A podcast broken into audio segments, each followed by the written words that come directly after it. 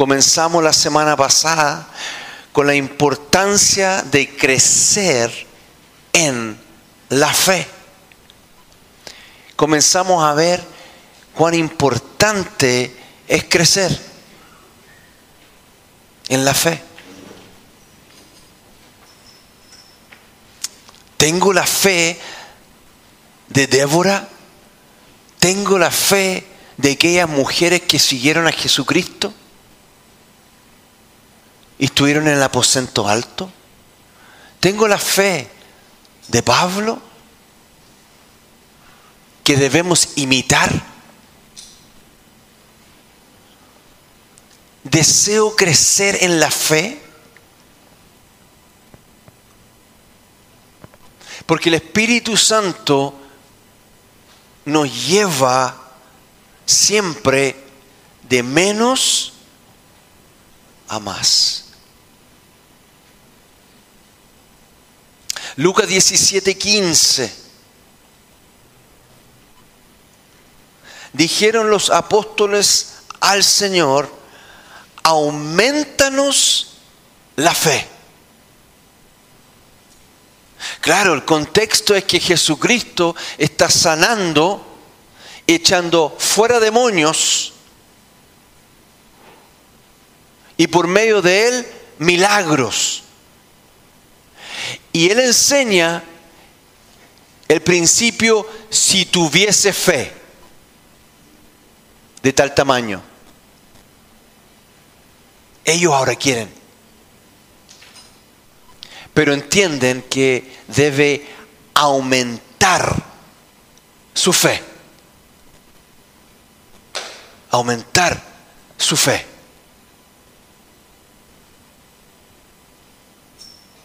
Guardar la fe y aumentarla. Es una riqueza. Es una riqueza. Entonces el Señor dijo, si tuvierais fe como un grano de mostaza, podríais decir a este sicómoro, desarraígate y plántate en el mar y os obedecería. La fe, creerle a Dios, desata autoridad. Y os obedecería. Sobre el diablo, sobre las enfermedades, sobre el mundo, la fe aumentada lleva a grandes conquistas. La semana pasada mencionamos que por medio de la fe somos salvos, recibimos todas las promesas del Señor y llevamos a cabo grandes cosas. Vimos Hebreos 11.1 es pues la fe, la certeza de lo que se espera, la convicción de lo que no se ve. ¿Qué se espera? Todo lo que el Señor nos promete en su escritura. Por eso que la fe viene primeramente por oír qué?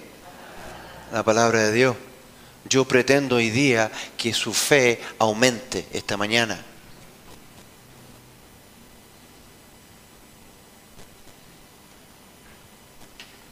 Eso es lo que se espera. Pero no se espera así nomás. Se debe esperar con convicción, certeza. En eso debemos crecer que lo que esperamos, lo esperamos con convicción y certeza. Certeza que el Señor va a hacer su voluntad. Y yo me voy a alinear con su voluntad. Certeza que Dios va a derramar y derrama su poder todos los días. En Chile, Argentina, África. Dios lleva a cabo grandes milagros en todo lugar donde hay personas que esperan con convicción y certeza. Ahí Dios se manifiesta. Estoy caminando en certeza. Y vimos la semana pasada que la forma de ver, experimentar, poner en práctica la fe, debe haber una situación, una circunstancia, dos escenarios. El primer escenario donde se ejerce la fe, ¿alguien se acuerda? En las pruebas. Pruebas imposibles. No las dos más dos es cuatro, no. Más como álgebra. Han tratado de sumar letras. Yo desistí hace muchos años. Pruebas imposibles que tengo la convicción que en este problema, dolor, angustia, dificultad, no puedo hacer nada. Me rindo, Señor. Y entro al mundo de la fe. Yo no puedo, tú puedes. Es imposible para los hombres es posible. Yo sé que es posible para ti, Señor. Y por medio de estas pruebas que son difíciles,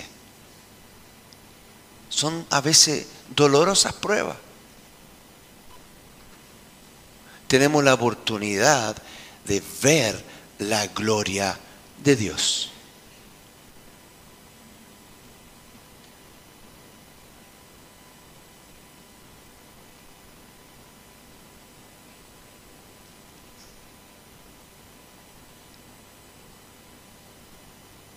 Entonces el apóstol nos insta a gozarnos en la prueba. Wow. Ok, aquí viene algo imposible.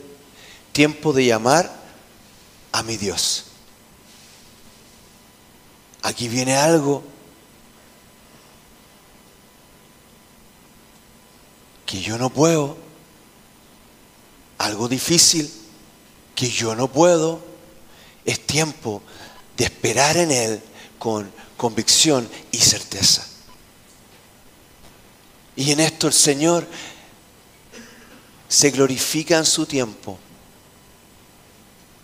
Nosotros como la viuda que insistió frente al juez hasta recibir su ayuda, la palabra dice que cuánto más el Señor no responderá a los suyos. Pero Él pregunta, cuando el Hijo del Hombre vuelve a la tierra, ¿hallará fe? ¿Me van a creer hasta entonces? ¿Habrá iglesia entonces?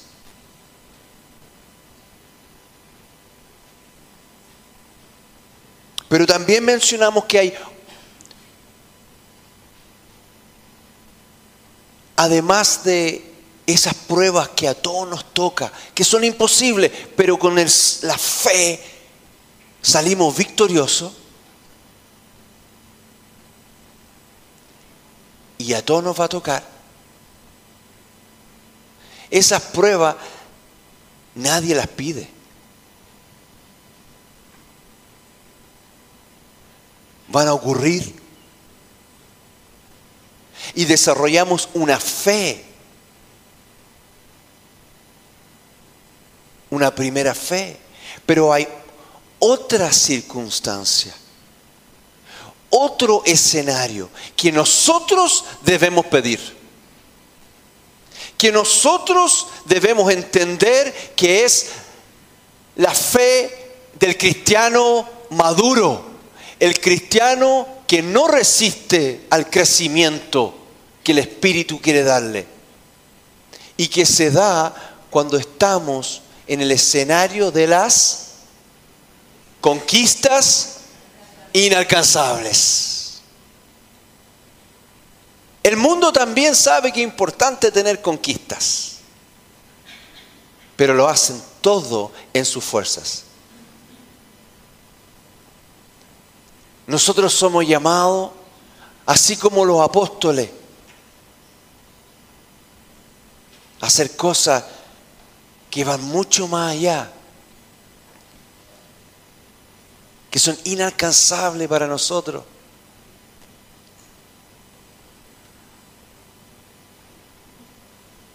Triste ver las películas del mundo que, que, hay una persona que sueña con algo y uno ve la película como ese sueño, que todos se burlan. Nadie cree, pero esa persona cree.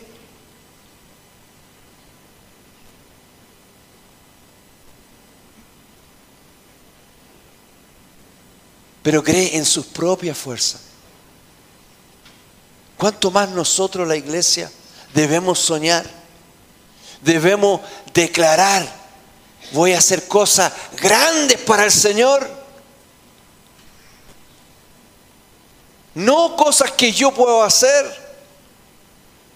Y como nuestra pastora no ha compartido, el lanzarse a la piscina, perdón, al abismo.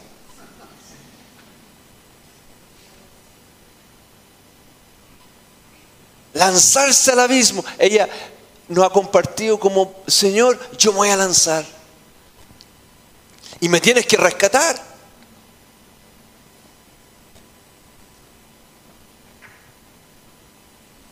Nuestros pastores se lanzaron, confiados, viniendo aquí a un lugar en Ñuñoa donde no había iglesia, Ñuñoa Providencia. Hasta el día de hoy hay muy poca iglesia en Providencia. ¿Ustedes sabían eso? Lugares difíciles de Chile.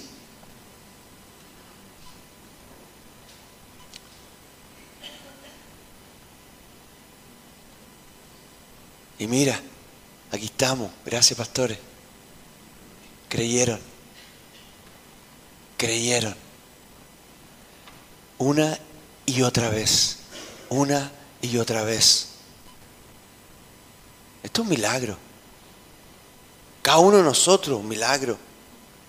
Cada silla, cada micrófono, todo es un milagro. Todo esto es imposible. Todo lo que la iglesia hace, milagro. Ese lugar precioso donde ustedes están. Milagro. Todo un milagro. Porque creyeron y entendían que la fe que Dios busca es la que conquista. No solo enfrenta pruebas, sino que conquista. ¿Qué hay en vuestras vidas hoy que puedan decir, pastor, estoy en algo en este momento que es conquista? Yo voy a conquistar este barrio. Yo voy a conquistar este país. Algunas personas se me acercaron, pastor, justo Dios me había hablado de orar por un país. Y si es su voluntad, iré a ese país. Pero tengo Vamos a ver qué, tengo que hacer en el entretanto. Por eso hoy día quisiera mencionar que la fe abarca todo. ¿Ya? O creemos su palabra o no la creemos en todos los ámbitos. Y que la fe debe crecer desde los principios más básicos también a las conquistas más gloriosas. ¿A qué me refiero? De lo general a lo específico. También crecemos de esa forma. Y voy a mencionar tres aspectos generales de la fe que todos debemos tener, y creo que la tenemos esta mañana, pero también voy a mencionar tres aspectos específicos de la fe que debemos adquirir. Lo primero, Salmo 14.1, dice el necio en su corazón, no hay Dios. Se han corrompido, hacen obras abominables, no hay quien haga el bien. Esa es la primera fe. Hay Dios. Y todos estamos aquí esta mañana porque hay Dios. El mundo dice, no hay Dios. Y es por eso que se está viniendo abajo. Y está cayendo en la necedad.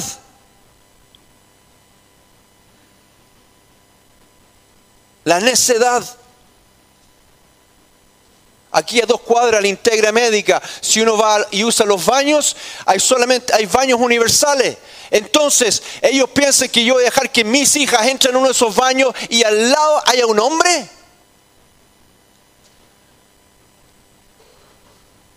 Les va a tocar escuchar de mi parte. La necedad en la cual han caído. Donde no se respeta lo íntimo lo privado.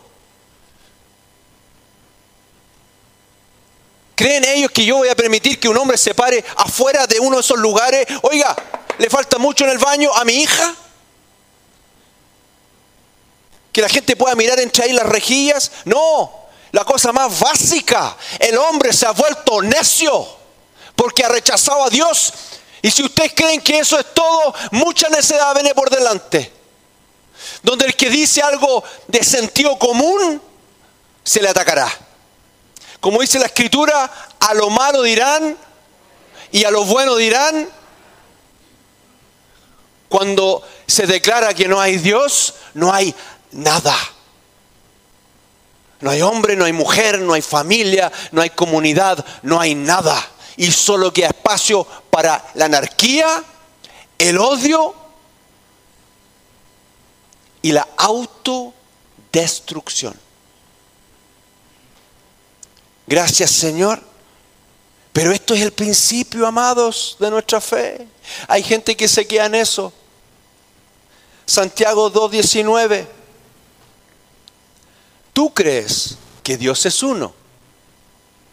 Bien haces. También los demonios creen y tiemblan. Nosotros no estamos llamados a creer que hay Dios y ahí no maquearnos. Sin conocer a Dios. No, hay un Dios. Pastor, yo me, gusta venir a las reuniones los domingos porque yo creo en Dios, pero no tengo tiempo para leer su palabra.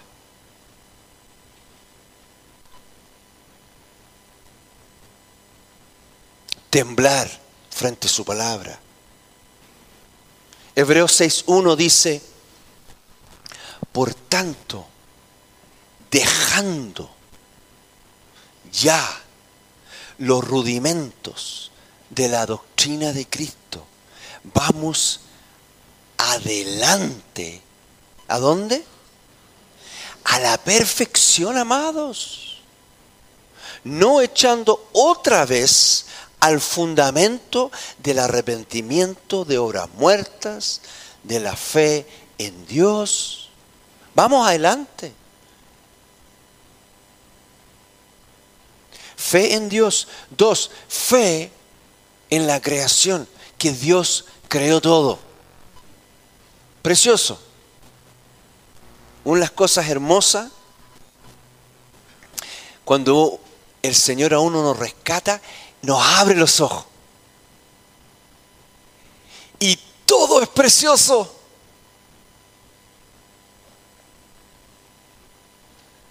Hasta los espinos en Peñalolén son preciosos. ¿Cómo soy?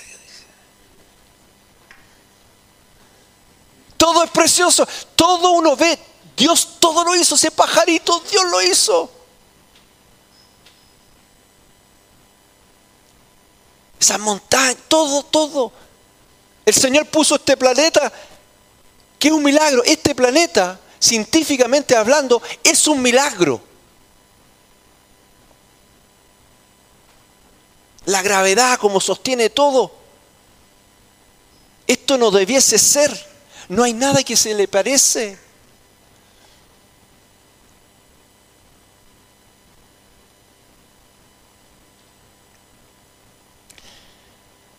Fe que el todo fue hecho por Él. Él merece la gloria todos los días, en todo tiempo, por cada cosa que hay, por nuestra hermosa creación. Qué hermosos esos programas de naturaleza que con las cámaras que existen hoy, que, que pueden filmar esos animales y esa creación tan abundante. Pero ninguno da gloria a Dios. ¿Se imaginen pasar por el Louvre o cualquier museo y mostrar los cuadros y nunca mencionar a los pintores? No, estos cuadros están aquí nomás. Acabamos Louvre o Louvre y ahí estaba. Qué injusticia. Nosotros sabemos, el, el Señor todo lo creó.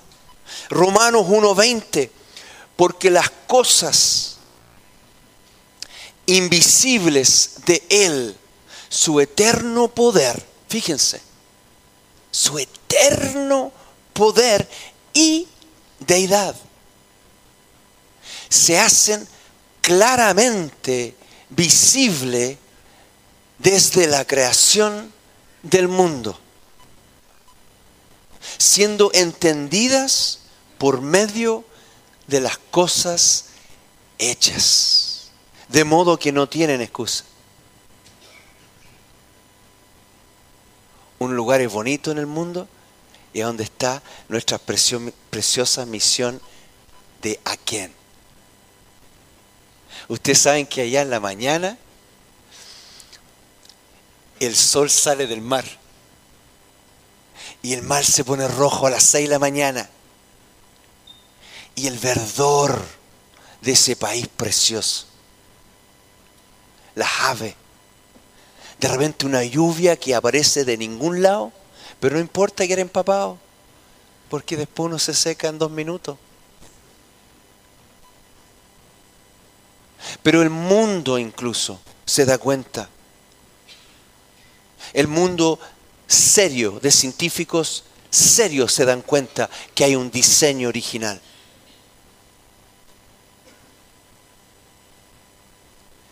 que el concepto de coincidencia es insólito, vergonzoso. Nosotros sabemos que Dios hizo todas las cosas, todo, la humanidad, pero no nos podemos quedar ahí. Aún el mundo reconoce que hay un diseño inteligente Otro aspecto general de la fe, el pecado. Esto es para todos. Juan 16, 8. Esto está justo entre lo que estamos viendo y lo que vamos a ver. Esto, esto es algo que nos pasó a todos. Empezamos a captar en nuestras vidas que nos faltaba algo. Que algo no andaba bien ni en el mundo ni en nuestras vidas privadas ni en nuestras comunidades, ni en nuestra familia. Algo estaba mal. Teniendo capacidad intelectual, teniendo recursos quizás, faltaba algo y es como que no le dábamos, como que no encontrábamos, como que no entendíamos por qué las cosas estaban mal. Juan 16, 8.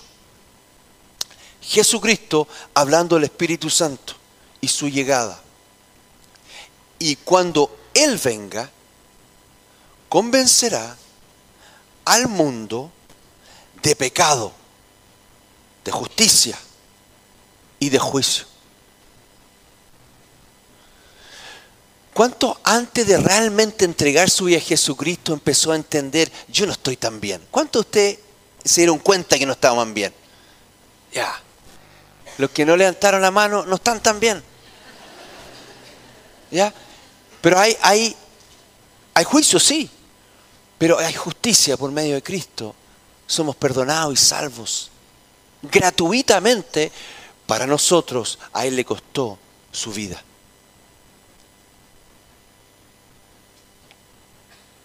Convicción que sin Dios yo vivo un camino de vanidad y en última instancia de pecado. Pero aún el mundo algo capta, porque el Espíritu Santo le está hablando hoy a todos sus vecinos, en lo más profundo de su vecino, más allá de sus caretas y sus argumentos y su altivez, ellos saben que ellos no están bien, que están en deuda, que están escondiendo cosas. Lo saben, porque el Espíritu Santo está tocando ahí. Tres cosas ahora específicas. Lo primero, nuestra salvación. Efesios 2.8. Porque por gracia sois salvos por medio de la fe. Y esto no es de vosotros, pues es don de Dios. Con eso está bien. 2.8. Espero que en este lugar usted entienda y reciban salvación por medio de la fe, que no es de ustedes, sino es por medio del arrepentimiento y fe en Jesucristo. Si están tratando de ganar su salvación, si no han entendido esto, yo hoy día le voy a dar la oportunidad, terminando la reunión, porque Jesucristo les dice hoy, yo morí en la cruz, con mi cuerpo y con mi sangre, yo pagué por todos tus pecados.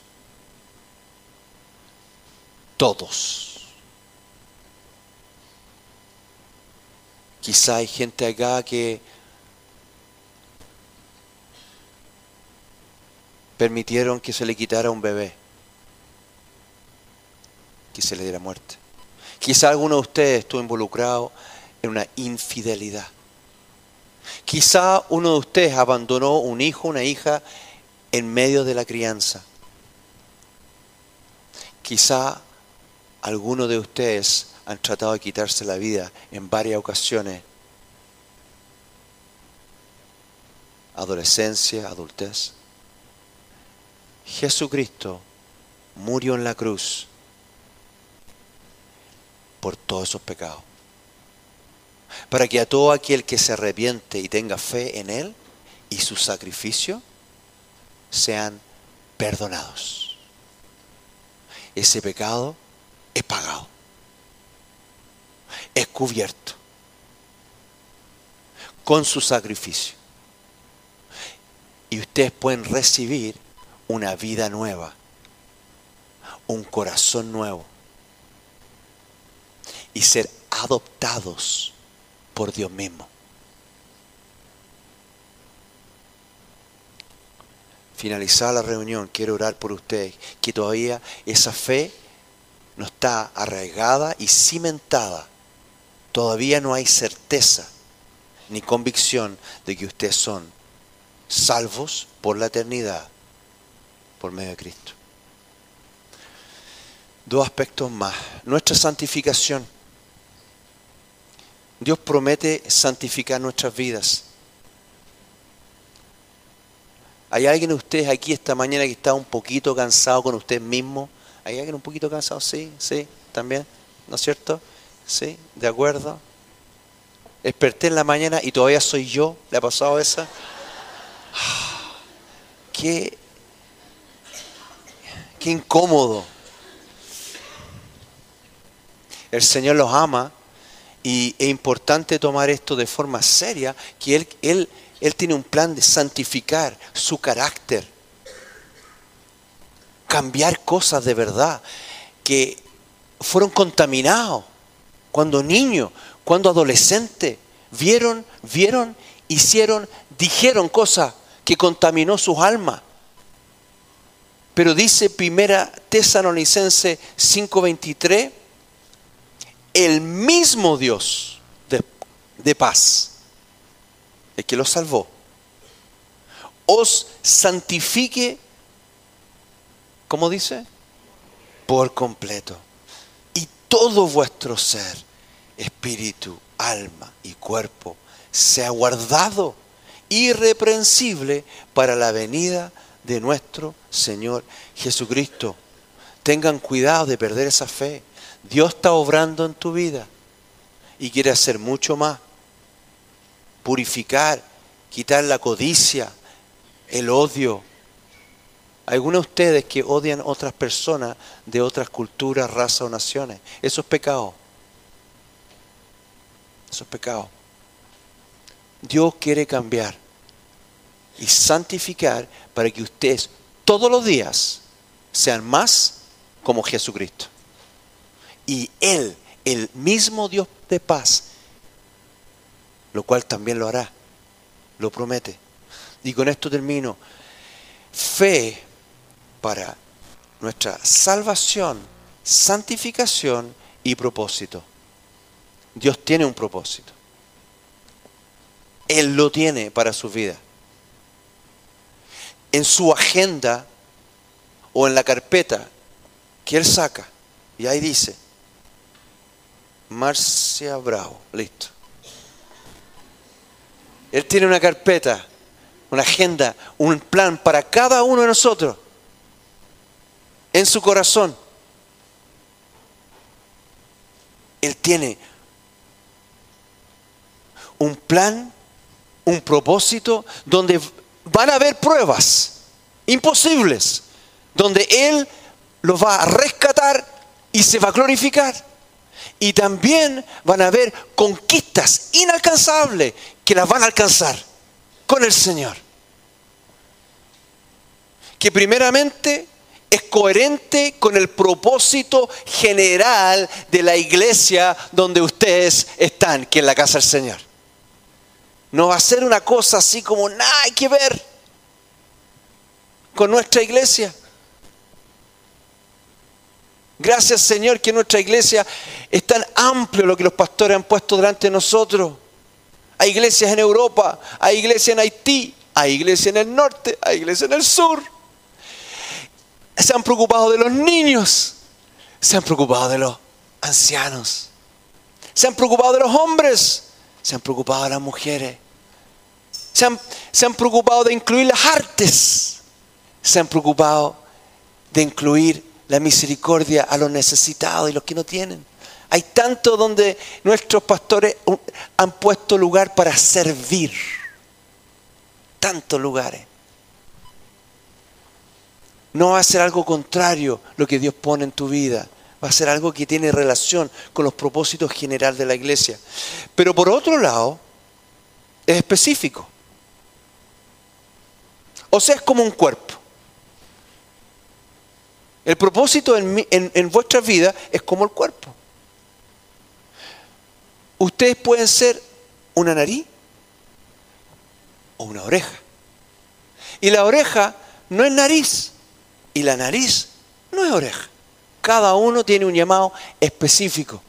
Pero cuando el cuerpo se mueve, la nariz no dice, mire, me voy a quedar acá un par de días porque es feriado, voy a tomarme todo el fin de semana, no voy a oler nada. No, como cuerpo, vamos juntos. Nos falta el que se resiste a eso. No, que, pastor, yo creo que debemos hacer las cosas de esta otra forma, totalmente contrario con lo que el Señor nos ha mostrado. No, vamos como cuerpo, pero en eso también hay llamado específico y cada uno juega un rol. ¿Cuál es lo específico que, Dios te ha dado donde tú puedes darlo y desarrollarlo y aportar al cuerpo con una conquista preciosa. Es grande. Nuestro propósito es grande, es en su poder y de acuerdo a su poder. Es importante. Es muy importante. Lo que Dios nos da es eterno. ¿Qué le ha dado? ¿Las artes? ¿La administración? Quizá alguno de ustedes debiese escribir un libro sobre algo que vivieron. Y no esperar que todo el mundo se lo haga. No, pastor, es que necesito un equipo de 25 personas para hacer esto. Y sí, ¿cuántas secretarias? Ah, cinco. No.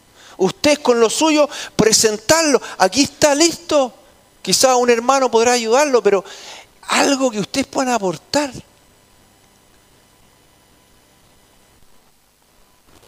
Aprender. Ese hermano que está orando por ese país tiene que aprender el idioma. Esa persona que quiere trabajar con niños minusválidos o con cierta discapacidad tiene que ir a estudiar. Es importante. Dios te los dio a ti, con nombre y apellido. Te dio dones y talentos para estar sujeto a la iglesia, pero trabajando en un llamado que aporta, no divide, no compite, aporta. Y finalmente es urgente. La fe se mueve. La fe se mueve. Es, hoy, no es mañana. La fe no es mañana. La fe se está moviendo hoy. ¿Se está preparando o está avanzando? Y avanza y luego se prepara. Aprendiendo idiomas como, como los pastores nos han pedido muchas veces. Yendo al seminario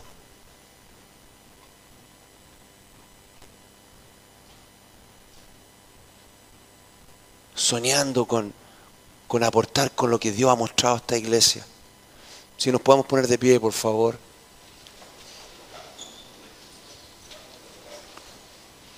Si el grupo de alabanza puede pasar adelante.